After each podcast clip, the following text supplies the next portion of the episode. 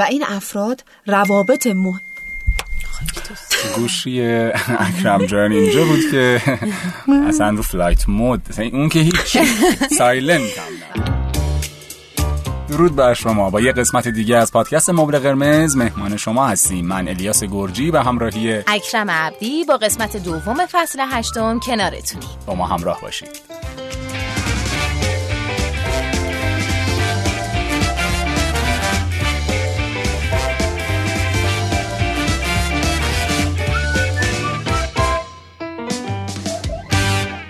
اکرم می‌خوام یه پادکستی رو معرفی کنم. خب. خیلی به نظرم احساس می‌کنم خیلی خوبه که ما پادکسترها هوای همدیگر رو داشته باشیم و در واقع این زنجیره رو شکل بدیم که پادکست های همدیگر رو معرفی کنیم آره که بیشتر پروموت بشه و شنیده بشن. می‌خوام پادکست رادیو کشورگرافی رو معرفی کنم. خب در مورد چیه؟ رادیو کشورگرافی میاد توی پادکستش ما رو می‌بره به سفر. به به. چه خوب؟ اونم این دور زمانه که والا پولشو نداریم بریم سفر خارجه. نه جرأتشو داریم نه وقتشو داریم. بریم. این به ما کمک می‌کنه خیلی حس خوبیه. چیکار می‌کنه؟ با اون صحنه سازی ها و موزیک ها و صدا سازی ها و ساوند افکت ها و قصه تعریف می‌کنن. معرفی می‌کنن اون کشور رو. و تو واقعا اگه چشماتو ببندی احساس می‌کنی رفتی اون کشور رو داریم دور می‌زنین تو چقدر عالی. خیلی چه امکان خیلی خیلی باله حتما پیشنهاد می‌کنم گوشش بدید رادیو کشورگرافی dot com رو می‌تونید search کنید. تو سایت خیلی خوب و خفنشون می‌تونید برید. از اونجا گوش بدید. تو app ای دیگه هم هست تو شنوتو هم هست. می‌تونید پادکست رادیو کشورگرافی رو search کنید گوش بدید حتما. خیلی باحاله. بریم به مبل قرمز بپردازیم. برو که رفتی خیلی خوش اومدید به قسمت دوم از فصل هشتم مبل قرمز. تو قسمت قبل در مورد چی صحبت کردیم؟ در مورد تئوری انتخاب تئوری صحبت انتخاب. کردیم. ادامهش رو بله. می‌خوایم امروز با هانیه جعفری عزیز پی بگیریم و بیشتر با این موضوع آشنا بشیم و امیدوارم که براتون قسمت قبل مفید بوده باشه. این هفته رو هم در واقع از دست ندید این قسمت رو هم و کلی استفاده کنید. هانیه جان خوش اومدی. خیلی ممنون متشکرم. امیدوارم که اوقات همه به کامشون باشه و با ادامه مباحث تئوری انتخاب در خدمتتون هستم. بسیار عالی. یه نگاه کوچیکی بندازیم به اپیزود قبلی که در واقع راجع به مفاهیم مهم تئوری انتخاب صحبت کردیم آخرین مفهومی که راجع به صحبت کردیم در واقع سوال اکرم جان بود بله. که در مورد کنترل بود بله آره. راجع به مفهوم کنترل بود و بعد به روانشناسی کنترل بیرونی و روانشناسی کنترل درونی پرداختیم دقیقاً. حالا ببینین چه اتفاقی میفته اگر ما معتقد به روانشناسی کنترل بیرونی باشیم یعنی باورهای روانشناسی کنترل بیرونی رو زندگی بکنیم باورهاش هم که یادتون هستش. من با محرکای بیرونی در واقع برانگیخته میشم برای رفتار کردن. دیگران می‌تونن من رو در واقع مجبور به انجام کاری بکنن. علا رقم میل باطنیم. و بالعکس من هم می‌تونم دیگران رو مجبور بکنم و باور آخر هم این بودش که این وظیفه اخلاقی من رسالت من هستش که به هر وسیله ای که شده دیگران رو مجبور بکنم که از دستورات من اطاعت بکنن. حتی توهین تحقیر تهدید تشویق. یعنی در واقع دیگه اینجا چیزی به اسم شعن انسانی. منزلت انسانی وجود نداره. مهم این هستش که این رفتاری رو که من میگم انجام بشه به هر قیمتی. خب حالا فکر می‌کنین تبعاتش چیه؟ کسایی که باور دارن به روانشناسی کنترل بیرونی خب من فکر می‌کنم هیچ وقت از زندگی لذت نمی‌برن. همیشه خودشون رو در موضع انگار حالا اونایی که فکر می‌کنن که دیگران این حق رو دارن که مجبورشون کنن که یه کاری رو انجام بدن احساس می‌کنم خیلی از موضع ضعف دارن به خودشون نگاه می‌کنن. این اجازه رو به. دیگران میدن که همیشه ازشون استفاده بشه. از اون طرف هم ممکنه آره. طلبکار باشن. طلبکار همیشه اینجوری باشن. باشن که بخوان از بقیه استفاده کنن. آفرین. آره چی یادتون میندازه. یه جایی الیاس گفتی که خیلی از موضع ضعف در واقع نگاه می‌کنن به دنیا به روابطشون. این یعنی چی؟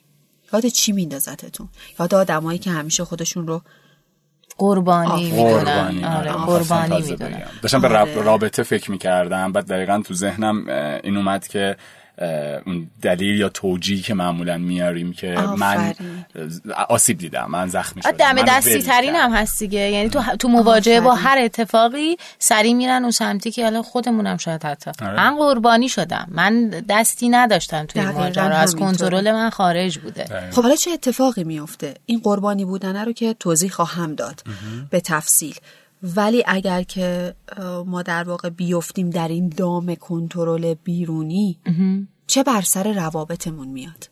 احساس می‌کنم نمی‌تونیم هیچ وقت یک رابطه درست درمانی داشته باشیم.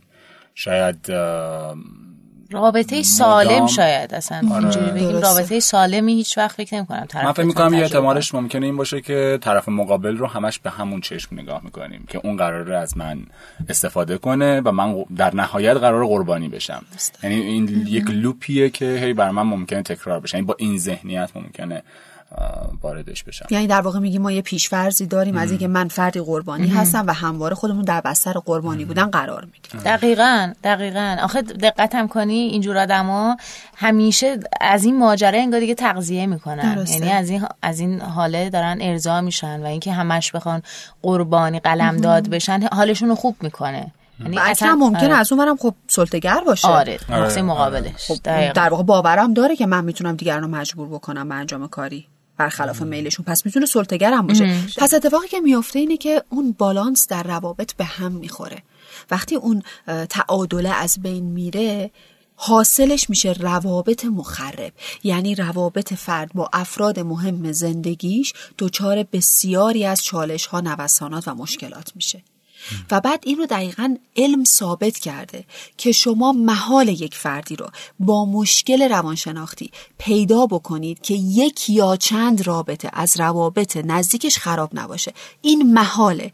اگر کسی بیاد تو اتاق درمان از من کمک بخواد یکی از بزرگترین پیشفرض که من دارم راجع به این آدم این هستش که یک یا چند رابطه خراب تو زندگیش داره. چرا یک یا چند رابطه خراب داره؟ تئوری در واقع انتخاب رو قبول نداره. روانشناسی کنترل بیرونی رو قبول داره. این آدم مسئولیت پذیری بالایی نداره. واقعیت بینی بالایی نداره. خیلی با واقعیت میونه. خوبی نداره ببین رو دارم میگم واسه اینکه تمام این مفاهیم این زنجیره در هم تنیده هستن.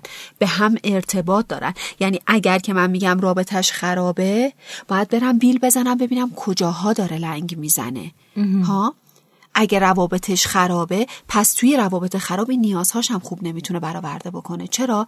چون بسیاری از نیازهای ما در ارتباط با دیگران به عنوان موجودی اجتماعی برآورده میشه. من اگر روابط خوبی نداشته باشم نیاز به عشق و تعلق خاطرم لنگ می‌زنه. تفریح هم لنگ می‌زنه. آزادیم لنگ می‌زنه. خیلی جاها قدرت و پیشرفتم لنگ می‌زنه. چون ما می‌دونیم که ما برای رشد کردن نیاز به ارتباط داریم.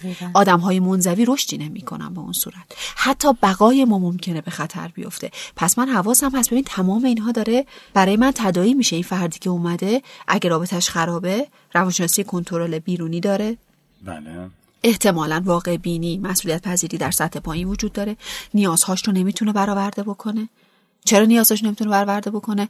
واسه اینکه یا خواسته های اشتباهی داره گاهی اوقات خواسته های ما معقول نیستش. باز ببین اشاره می‌کنیم. چرا خواسته من معقول نیستش؟ واسه اینکه من خواسته ای رو انتخاب نکردم که با زندگی واقعی من منطبق باشه. چرا؟ چون من واقع بین نیستم.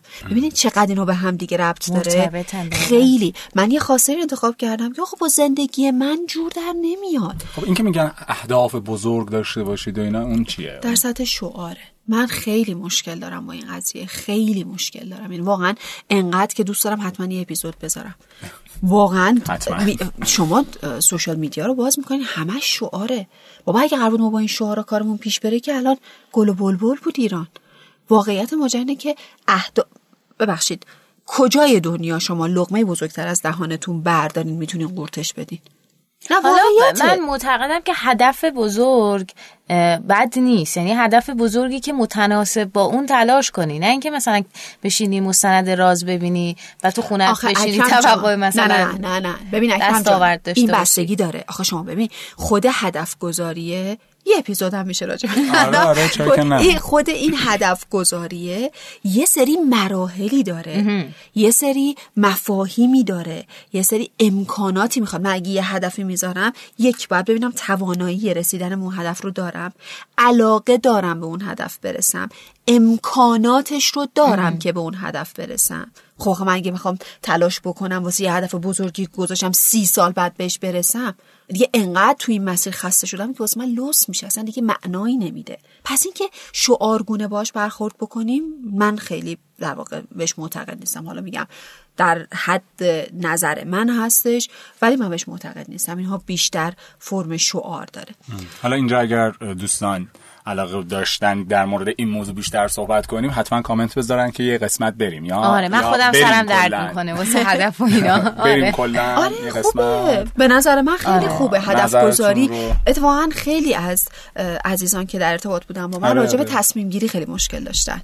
در مورد مهاجرت کردن حالا انتخاب رشته شغل خیلی تو حوزه تصمیم گیری. خب یه قسمتی از این هدف گذاری و تصمیم گیری به هم دیگه مرتبط. آره مرتبط هستش. پس به اینجا رسیدیم که خواسته ها ممکنه گاهی اوقات گاهی اوقات آره. درست نباشه؟ ممکنه اصلا خواسته ها با واقعیت زندگی من هم خانی نداشته باشه. من خواسته های اشتباهی رو انتخاب کردم. گاهی اوقات خواسته درسته. رفتارهای من اشتباهه. یعنی رفتارهای من یا مؤثر نیست یعنی نیاز من نمی‌تونه برآورده بکنه یا غیر مسئولانه است. نیاز منو برآورده می‌کنه ولی باعث میشه آدمای دیگه از من دور بشن. چون حقشون در کنار من بودن ضایع میشه. اگه در کنار من باشه اینا حقشون ضایع میشه. پس رابطه من داره خدشه‌دار میشه. ببین چقدر اینا به هم دیگه همه وصل هستن و باید همه اینا رو در نظر بگیریم. پس من باید رفتارم رو تغییر بدم. اون شیوهی که تا امروز نیازهام رو خواسته هام رو برآورده می‌کردم ناکارآمد بوده ناسازنده بوده. پس من باید یه سری روش های دیگه ای رو اتخاذ بکنم. بچه اینو هم بگم. من هی میگم رفتار رفتار رفتار. برای خیلی اینجوری تدایی میشه که آنچه از فرد دیده میشه. بالواقع همچین چیزی نیستش. در تئوری انتخاب رفتار همواره چهار معلفه داره. دو معلفه که ما بهشون در واقع کنترل مستقیم داریم افکار و عمل ما هستن اکت ما. یعنی اکت اون چیزی هست که دیده میشه. اگه من میگم رفتار منظور صرفا اکت نیست. حواستون باشه. خود یکی از مولفه های رفتار act ه و افکاره. دو مولفه دیگه ای که ما کنترل غیر مستقیم روش داریم ولی نسبت بهشون آگاه تریم حواسمون باشه. کنترل غیر مستقیم داریم ولی نسبت بهشون آگاه تر هستیم. احساس و بدن ما هستش. چرا بهشون آگاه تر هستیم؟ واسه اینکه دائما دارن به ما feedback میدن. شما وقتی حالت بده دائم داری feedback می‌گیری. وقتی یک جایی از بدن درد داری احساس تنش می‌کنی داره بهت feedback میده. پس ما نسبت بهشون آگاه تریم نسبت به عمل و افکار ولی کنترلمون غیر مستقیمه. یعنی ما با در واقع تغییر افکار و عملمون می‌تونیم احساس و فیزیولوژیمون تغییر بدیم.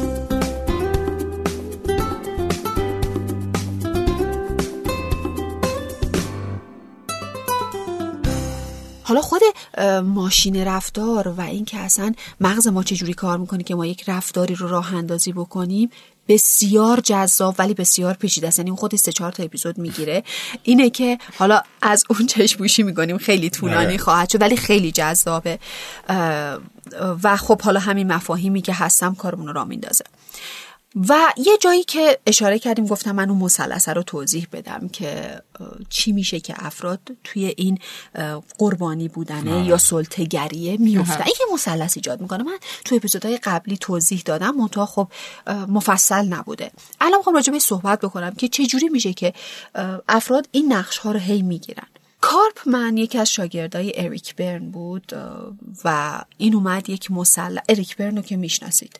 یه توضیح بدین برای تحلیل رفتار متقابل. دیگرانی که اریک برن مبده در واقع تحلیل رفتار متقابل بودش و یکی از شاگرداش به اسم کار یه روی کرد هستش. حالا کار نداریم نمی‌تونیم اینجا راجع صحبت بکنیم. فرصت نیستش. یکی از شاگرداش به اسم کارپمن اومد یه در واقع مثلثی رو از روابط افراد تدوین کرد. گفت ببین چه اتفاقی میفته اسم این مثلث مثلث قربانی یا مثلث سرزنشه blame triangle اومد اینو گفتش که آقای مثلثی هستش که افراد اغلب توی مثلث گیر میافتن. یک ضلع یا یک زاویه این مثلث فرد قربانی هست یک زاویه دیگه فرد آزارگره و یک زاویه دیگه ناجی یا نجات دهنده هستش. همیشه یکی این وسط وارد میشه. بله. حالا داستان چیه؟ چرا یکی خودشو قربانی می‌دونه؟ یه قسمتیش که خب اون بودش که گفتیم به روانشناسی کنترل بیرونی اعتقاد داره. میگه آقا می‌تونن همه بیان بزنن تو سر من. می‌تونن همه منو کنترل بکنن. می‌تونن به من دستور بدن. می‌تونن منو مجبور کنن. پس من قربانیم. من همواره آدم قربانی هستم. و فکری هم که پشت سرش این هستش که من هیچ حقی ندارم. یک نوع مظلوم نمایی. خب؟ از یه طرف یه آزارگری برای قربانی وجود داره. قربانی که که قربانی خودش نیستش که. یه آزارگری همیشه وجود داره که این قربانی خودش رو در واقع تحت سلطه و آزار و اذیت این آزارگر می‌دونه. آزارگرم باز همون کنترل بیرونی رو بهش اعتقاد داره. من حق دارم رسالت منه اصلا از اصول اخلاقی منه من می‌تونم به همه دستور بدم. باید همه اونجوری که من فکر می‌کنم فکر کنن. و شن انسانی برای آدم وجود نداره. در نهایت ناجی هم وجود داره. که این ناجی میگه آقا منم اینجا مسئولیت دارم بیام کمک بکنم به این قربانی دیگه. یه جوری نجاتش بدم. شما این مثلث رو سالم می‌بینید یا بیمار؟ سراسر بیماریه. همش تمام نقش که توش می‌بینی؟ از قربانی ناجیه به نظرم یه مقدار ممکنه نقشش اکرم تو چی فکر می‌کنی؟ به نظرم دوشویی است آره, آره. یعنی زیادی هم آره. خودش آسیب بزنه بکنه که آره, آره. من همیشه باید من شاید فکر می‌کنم حتی ناجیه ممکنه یه جایی تبدیل به قربانی بشه. یعنی خودش برای اینکه یه نفر رو نجات بده آره دیگه منم هم بحثم همین آره. آره. خوش آمد. آفرین. یعنی اصلا یک نکته طلایی رو بهش اشاره کرد. خدا رو شکر که سربلند آره واقعا. شکر خدا. این بار رو استثنا سربلند شد اون دوستانی که کامنت می‌ذارن میگن مجری چرا سوالای ساده انگارانه می‌پرسن. بیاین ما حالا یه بار این نمونه هم یعنی بر تبل شادانه بگو خب چه اتفاقی افتاده؟ تمام نقش هایی که شما توی مثلث دیدین بیمارگون است. بیمار. دیگه گفتم. قربانی آزارگر ناجی. چرا؟ چون هم دارن هم دیگر تکمیل می‌کنن. یعنی خب. یه جورایی دارن در راستای اون چیزی که این آدم می‌خوان پیش میرن. یعنی قربانیه که خب قربانیه که آزارگره حس خوبی داشته باشه. باز دوباره قربانیه از اینکه مورد ظلم آزارگره داره قرار می‌گیره حس خوبی داره. و ناجیه میاد ورود می‌کنه قربانیه رو نجات بده. باز خودش, حس خوبی داره. و من آره. به اینا میگم احساس های خوب آلوده. خوبه ولی آلوده است. حالا ما همین مثلث رو می‌تونیم در واقع یه جورایی والایش یافته یه جورایی پالایش یافتش بکنیم خب؟ که نقش ها عوض میشه. یعنی فردی که خودش رو قربانی تصور می‌کرده حالا بیاد بگه به من قربانی نیستم من خلاقم. چرا من خلاقم؟ چون اونی که قبلا برا من آزارگر بوده امروز چالشگره. یعنی بر من یه چالش ایجاد کرده. منو آزار نمیده. من خلاق دنبال راه حلم. خلق راه حل. پس اینجوری هستش که می‌تونه نجات پیدا بکنه از مثلث. هر وقت قربانی بگه. من خلاقم یعنی چی بچه ها گفتم توی اپیزود قبلی. یعنی ریموتشو برداره.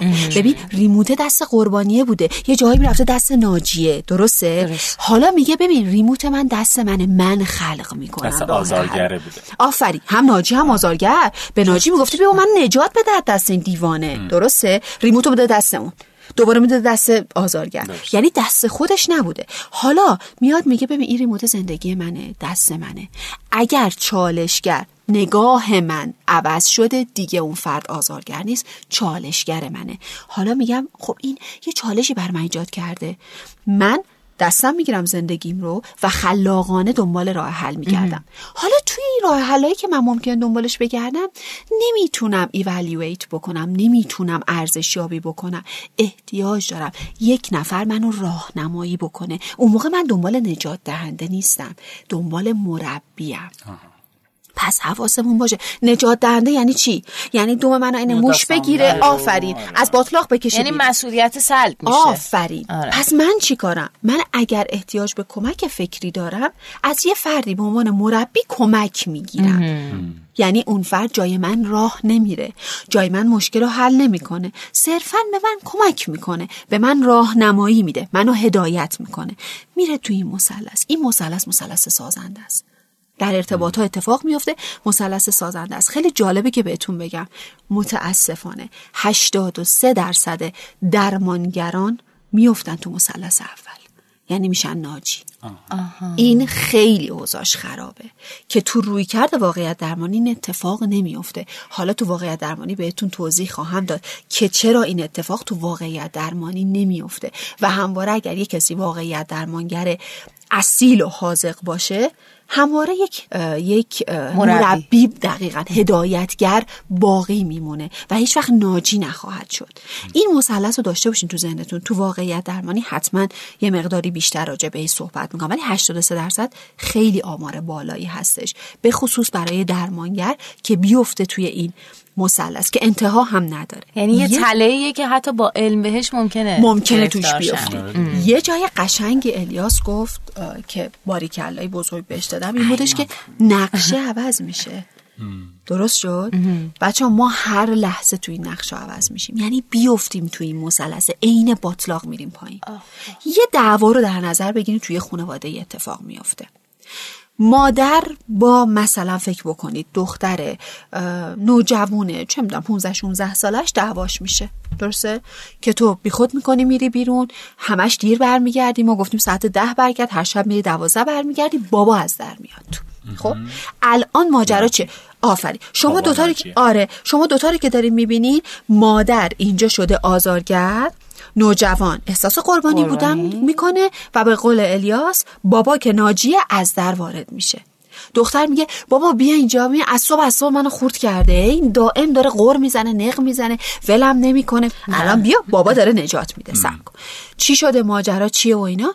مادره برمیگرده میگه که آره مگه این دختر تو نیست مگه بچه تو نیست خودم تو جمع جورش کن دیگه. همه مسئولیتش با منه. گوش بدین. همه مسئولیتش با منه. خجالت نمی‌کشه. هر شب میره دوازده شب. تو که باباشی. تو که باباشی. می‌دونی بچت کجاست. الان یارو ناجی خودش شد قربانی. مادر آزارگر بابام شد. درست شد. یعنی مادره که آزارگر بچه بود حالا میاد یه سری قرم به بابای می‌زنه. میشه آزارگر بابای. حالا بابای میاد این وسط. دختر راست میگه دیگه خجالت بکش دیگه. این چه بند و بساطی درست کردی؟ می‌خوای حرکت ها رو بکنی؟ شوهر کن زودتر برو از این خونه. یعنی چی؟ الان بابایی که ناجی بود شد آزارگر دختر. حالا دختر قدلم می‌کنه. میرم از این خونه. چه می‌دونم پاشین جمع کنین برین گمشین. مردم پدر مادر دارم منم پدر مادر دارم. از هر جفتتون متنفرم. بی خود کردین منو به این دنیا آوردین. چه اتفاقی افتاد؟ همینی که قربانی بود شد آزارگر شد آزارگر این دوتا. ببین دائم داره میچرخه. پس نباید بیفتی. حالا اینکه نباید بیفتی چجور نباید بیفتی؟ مهارت های ارتباطی. که بسیار توی ضعف هستش. یعنی اگه مهارت های ارتباطی مهارت های زندگی قوی بشه توی مثلث ما گیر نمی کنی اونم یه اپیزود می‌خوام اونم مهارت ارتباطی یه پرانتز باز آره. این خیلی چیز مهمی هستش. حواسمون بهش باشه. پس اگر هرچه از این مثلث نجات پیدا بکنیم نقش ها باید عوض بشه. بله. وقتی نقش ها عوض میشه اون موقع نگاه عوض میشه رفتارهای انتخابی بسیار سازنده تر خواهد بودش. این هم در مورد مثلث در واقع قربانی.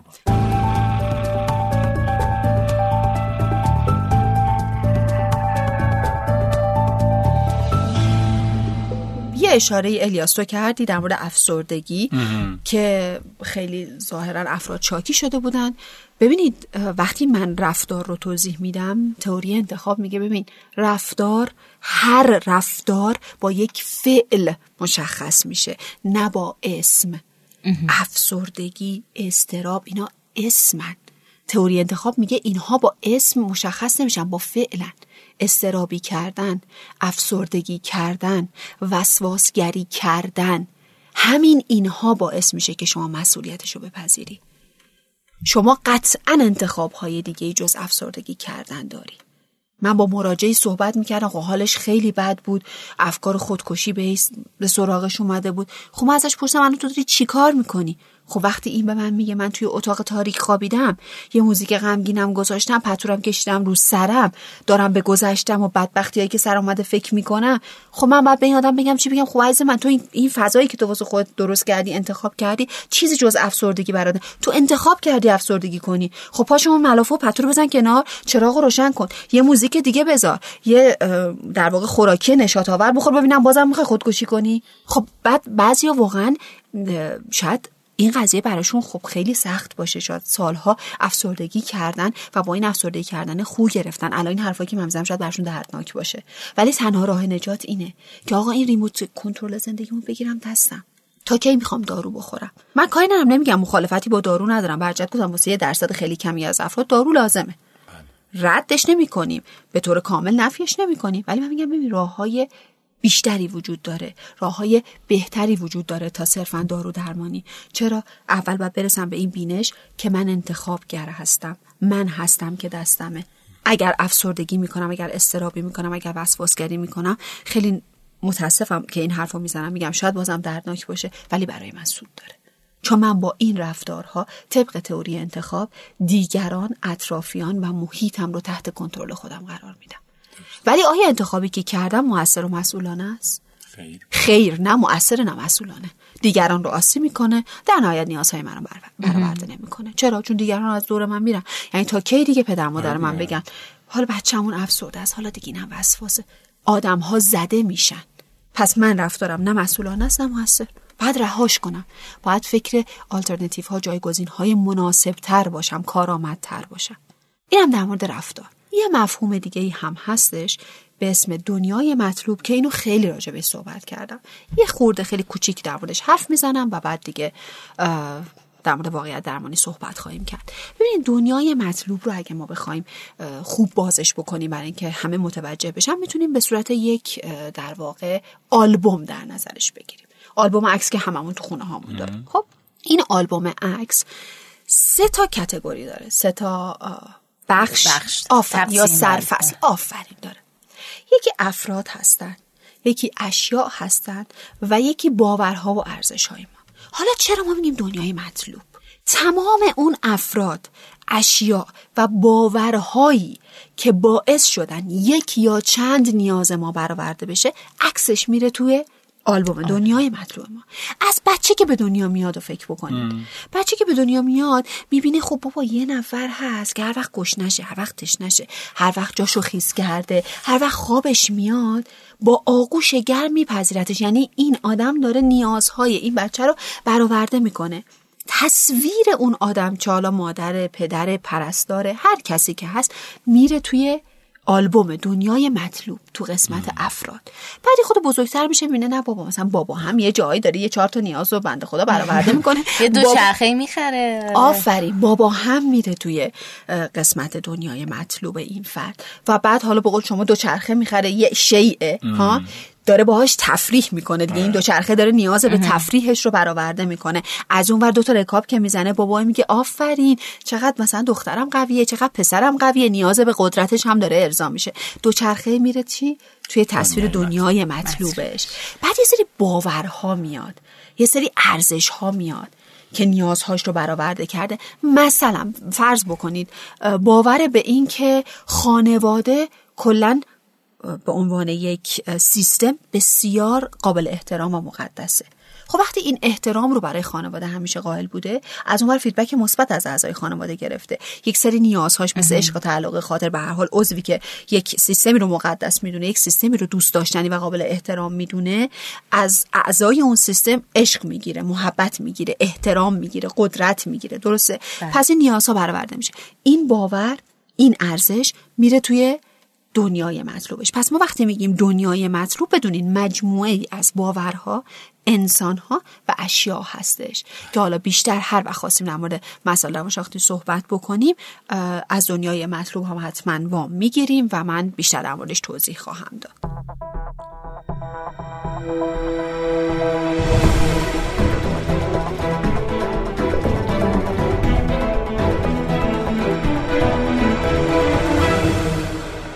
باز دوباره داریم به پایان برنامه نزدیک میشیم و من سرشار از سوال شدم.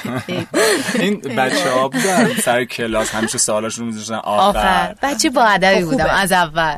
وای میستادم الیاس بس به تو بگم.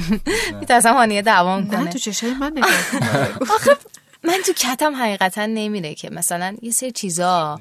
واقعا دیگه دست من و تو نیست. یعنی هیچ کنترلی روش نداری. انتخاب آره. ببین یعنی من همش دارم الان تو این دو جلسه به این ماجرا فکر می‌کنم. یعنی هی آره. تحلیل می‌کنم هی می‌خوام خودم قانع کنم نمیشه. ببین خب واقعا یه سری چیزا از کنترل من و شما خارجه. مثلا چه می‌دونم فوت یه آدمی. خب. یا یه سری حالا چرا شما باید فکر کنی که فوت یه آدمی باید دستت باشه؟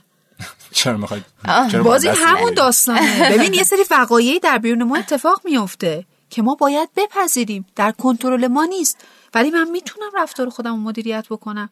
خب پس یعنی چجوری با فوت عزیزم کنار بیام ها؟ یعنی الان بحثمون اینه که ما یه سری یه سری چیزا هست که در کنترل خودمونه و خودمون باهاش در واقع آفرین. مواجه میشیم مدیریتش می‌کنیم. یه سری چیزا هم که بیرونی و ما روش در واقع دخالتی نداریم باز هم برمیگرده به خودمون که چجوری مدیریتش چجوری کنیم. آها چجوری ما جواب بدیم به اون موقعیت؟ اصلا تئوری انتخاب نمیگه شما رو همه چی تسلط دارین. یعنی چی؟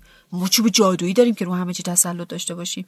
ما چجوری رو مرگ عزیزانمون تسلط داریم؟ ما چجوری اگر در یک هواپیمایی دوچار هواپیما رو بودگی بشیم؟ مگر ما کردیم؟ نه. مگر تقصیر ما بوده؟ خیر ولی من رفتارم رو در اون لحظه روش کنترل دارم. من در اون لحظه می‌تونم رفتار خودم رو کنترل بکنم که بهتر بشه اوضاع بدتر بشه اوضاع یا هیچ کاری نکنم. ببین میگم در بدترین شرایط. من دارم میگم ما روی خودمون کنترل داریم. ما ریموت زندگی خودمون دستمونه. نه بقیه چیزا. اتفاق یه عالمه در دنیا میفته من چه جوری نگاه می‌کنم به این اتفاقات؟ من یه تجربه شخصی می‌خوام همین الان به ذهنم اومد. مثلا من یه ماه دو ماه پیش گوشمو تو خیابون ازم دزدیدن. درست خب. ما چشمت کردیم. انقدر برنامه گفتیم اکرم ماشین خرید. همون یعنی انداختی تو چه دیدی؟ مثلا راجع خاله به چشم زنک. هم حتما با هم دیگه صحبت بکنیم. باورهایی که اذیتتون می‌کنه رو بریزین دور. آره خیلی تجربه عجیبی بودا. به خاطر اینکه حالا امیدوارم کسی تجربهش نکنه ولی اونایی که این اتفاق واسهشون افتاده کاملا درک می‌کنن که من دارم چی میگم. چه بحران عجیب. و غریبیه. به خاطر درسته. اینکه سوای اون ترسه و سوای اون که تو همه اطلاعات تو از دست میدی یه دفعه اصلا تو واقعا تو چند ثانیه اول فکر کنی یکی داره با شوخی می‌کنه. یعنی انقدر قضیه شوکه کننده است. همش میگی اه مثلا نکنه دوستمه داره مثلا مثلا خنده این کارو می‌کنه. مثلا من اومدم با خودم اینجوری فکر کردم که گفتم اوکی مثلا من شیشم اندازه چه می‌دونم چهار تا انگشت پایین بوده. این. آدمه اومده این کارو کرده بخشیش مقصرش منم بعد از یه جایی به بعد واقعا دیگه داشتم از اینکه همش داشتم ماجرا رو مینداختم گردن خودم دیگه داشتم اذیت می‌شدم. یعنی به این مرحله رسیدم که اصلا تو چرا اون ساعت اومدی بیرون؟ اصلا چرا باید گوشی مثلا انتومنی دستت بگیری؟ اصلا چرا باید مثلا تو سوار ماشین که بودی مثلا شیشت پایین می بود چرا اون ساعت روز باید تو اون منطقه از تهران بودی که مثلا این اتفاق واسط بیفته؟ یعنی الان حرفم اینه. می‌خوام بگم که ولی خب در نهایت باز به این, مر... به این نقطه رسیدم که گفتم آقا مثلا آره این این سی درصده مال من بود. شیشم پایین بود اونجا نباید وای میستادم اون منطقه خطرناک بود بعد حواسم جمع می‌کردم. بله. ولی خب هفتاد درصد دیگه شو واقعا دیگه من کنترلی روش نداشتم. نه مشخصه که نداری. مشخصه که نداری. اصلا مسئله الان همینجاست ببین یه اتفاقی برای شما افتاده. گوشی دزدیده شده. یه بخشیشو خودت سهم داشتی. همینو در نظر گرفتی. درسته؟ می‌تونستی چیکار بکنی؟ را بری بد و بیرا بگی که ببین کجای دنیا ما داریم زندگی می‌کنیم امنیتمون به کجا رسیده؟ از اول چقدر مردم. آره, آره. ببین سطح اقتصادیشون اومده پایین که همینطوری را به را ما میشنویم که دزدی میشه. آخه چرا سر منو؟ خیلی خوب. من سهم خودم رو دیدم. اون قسمتی که دزدی شده دیگه تحت کنترل من نیستش. الان من باید چی کار بکنم؟ الان راه حل من چیه؟ آیا باید برم به پلیس خبر بدم؟ نمی‌دونم درسته چیه تو اون شرایطی که شما هیچی بودی. دوستان اگه این اتفاق واسهتون افتاد اصلا پلیس اینا هم نرید. هیچ اتفاقی نمیفته تموم شد برد دیگه رفت. نه حالا ممکنه آدم سری اقداماتی بکنه. اگر که مثلا سری گوشی های خاص باشه شما می‌تونی تریس بکنی ردگیری بکنی. حالا هر کاری که الان من باید چی کار کنم؟ یه سری اشتباهاتی کردم. به قول خودم من می‌دونم تو کشوری دارم زندگی می‌کنم که سطح امنیت اجتماعی پایین هستش. به خاطر حالا مسائل اقتصادی و فقر که وجود داره یه سری پیشگیری رو باید می‌کردم نکردم. حالا این کاری که شما کردی در واقع بیش سرزنشگری هم چیز خوبی نیستش. سهم تو در نظر بگیر و از اون به بعد رفتار تو مدیریت بکن. همین یعنی تئوری انتخاب داره همینو میگه. فکر نکنی تئوری انتخاب میگه شما محور دنیایی و همه چیز رو می‌تونی کنترل بکنی. خیر میگه آقا خودتو می‌تونی کنترل بکنی. اینو با بهترین نحو انجام بده. اون بخش مربوط به خودت تموم رو شد. درست انجام تموم شد. باور کنین این ریزیز باعث میشه جامعه سالم تری هم داشته باشیم. یعنی هر کسی اگر از خودش شروع بکنه در یک طیف گسترده تری ما جامعه سالم تر و بالنده تری خواهیم داشت. خیلی خیلی مبحث جالبیه. میگم شاید تو یه سری مسائل ما خودمون ناآگاهانه به این نقطه رسیده باشیم. یعنی اینکه اینجوری که این قضیه رو به یه بالانسی رسوندیم در نهایت واسه اینکه حال خوب شه. ولی اینکه الان راجبش بدونیم و آگ- آگاهانه بهش بپردازیم به نظرم خیلی ارزشمندتره. و تو دیگه ویست تایمی نداری. زمان تو از دست نمیدی. حال آفرین. بعد خیلی زودتر خوب اکرم جان اینم بگم که یه مقدار شفافتر بشه. ببین اساسا ماجرا از این قراره. اگر یک اتفاقی برای من میفته که در اون اتفاق من احساس بدی دارم حالا احساس می‌کنم که یه مسئله یه مشکلی بر من حادث شده و من حالم خوب نیستش سه تا گزینه رو باید در نظر بگیرم. یکی این هستش که من خودم یک شرایطی رو به وجود آوردم که این اتفاق برام بیفته. یا اینکه من خودم در به وجود آمدن این شرایط مشارکت کردم و یا اینکه اجازه دادم که این اتفاق برای من بیفته. یعنی یکی از این سه حالت هستش. یعنی ما همواره در زندگیمون یا همه و یا بخشی از مشکلیم یا همه یا بخشی از راه حل هستیم. حواسمون به این قضیه باشه. در مورد اتفاقی که برای شما افتاد شما ممکن بود که به خودت بگی من هم یک شرایطی به وجود آوردم که تارگت دوست شدم دیگه. ها؟ یعنی من اگر که خب شیشم احیانا بالا بودش یا حالا مثلا اون موقع شب نبود به هر حال حالا یه سری روز بود آره وسط روز حالا مثلا جای شلوغ نمی‌دونم. آره. یک سری فاکتورایی رو شاید اگر من رعایت می‌کردم یعنی اگر مشارکت نمی‌کردم این شرط به وجود نمی آوردم این اتفاق برای من نمیافتاد. پس یه بخشیش هم به خودم برمیگرده. حالا من می‌خوام راه حل ایجاد بکنم. درسته؟ پس حواسم به این سه گزینه همواره باشه. اگر یه کسی با من بد رفتاری می‌کنه اگر من میگم نمی‌دونم چرا هر کی میاد تو زندگی من با من این کارو می‌کنه. خب بشین فکر کن. یکی از این سه حالته.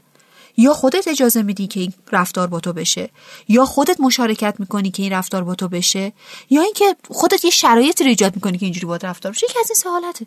همه آدم ها که از در واقع background های مختلف نمیان با تو یک رفتار خاص رو انجام بدن که این میشه مسئولیت پذیری این میشه واقع بینی این میشه تئوری انتخاب درست.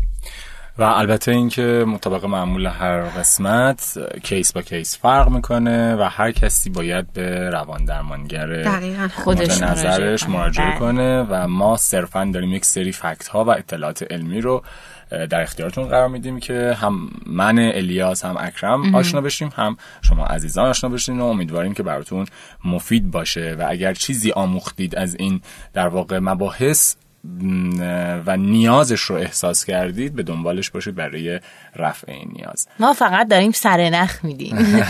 اصل ماجرا باید خودتون بهش بپردازین و خودتون بهش برسین. بله. با شخص مناسب امیدوارم که تو این تایم های کوتاهی که در مورد موضوعات مختلف بحث می‌کنیم و قسمت های مختلف رو تهیه و تولید می‌کنیم تا حدی پاسخگوی سوالات شما بوده باشیم و براتون مفید بوده باشه. خب خیلی دوستتون داریم. مرسی که همراه ما هستین و اینکه خوشحالیم بازم در خدمتتون هستیم. ذوقمون خیلی زیاده. شاید الان مشخص نباشه از پشت میکروفون. خیلی خوشحالیم که در کنار هانیه جون هستیم. واقعا مرسی که هستین. ممنونم مرسی. و همچنین منم خیلی خوشحالم که در خدمتتون بودم. آدرس ID در واقع اینستاگرامتون راه ارتباط می‌تونم بگین تو برنامه. سایک underline هانی جعفری. بله. هر کسی که دوست داشت می‌تونه با خانم جعفری از این طریق ارتباط بگیره. share کنید کامنت بذارید subscribe کنید از هر جایی که میشنوید و به ما قوت قلب بدید. مطابق معمول. 82 دومین قسمته که ما داریم باتون خداحافظی می‌کنیم. لحظه هاتون پر از نور و عشق باشه. خداحافظ.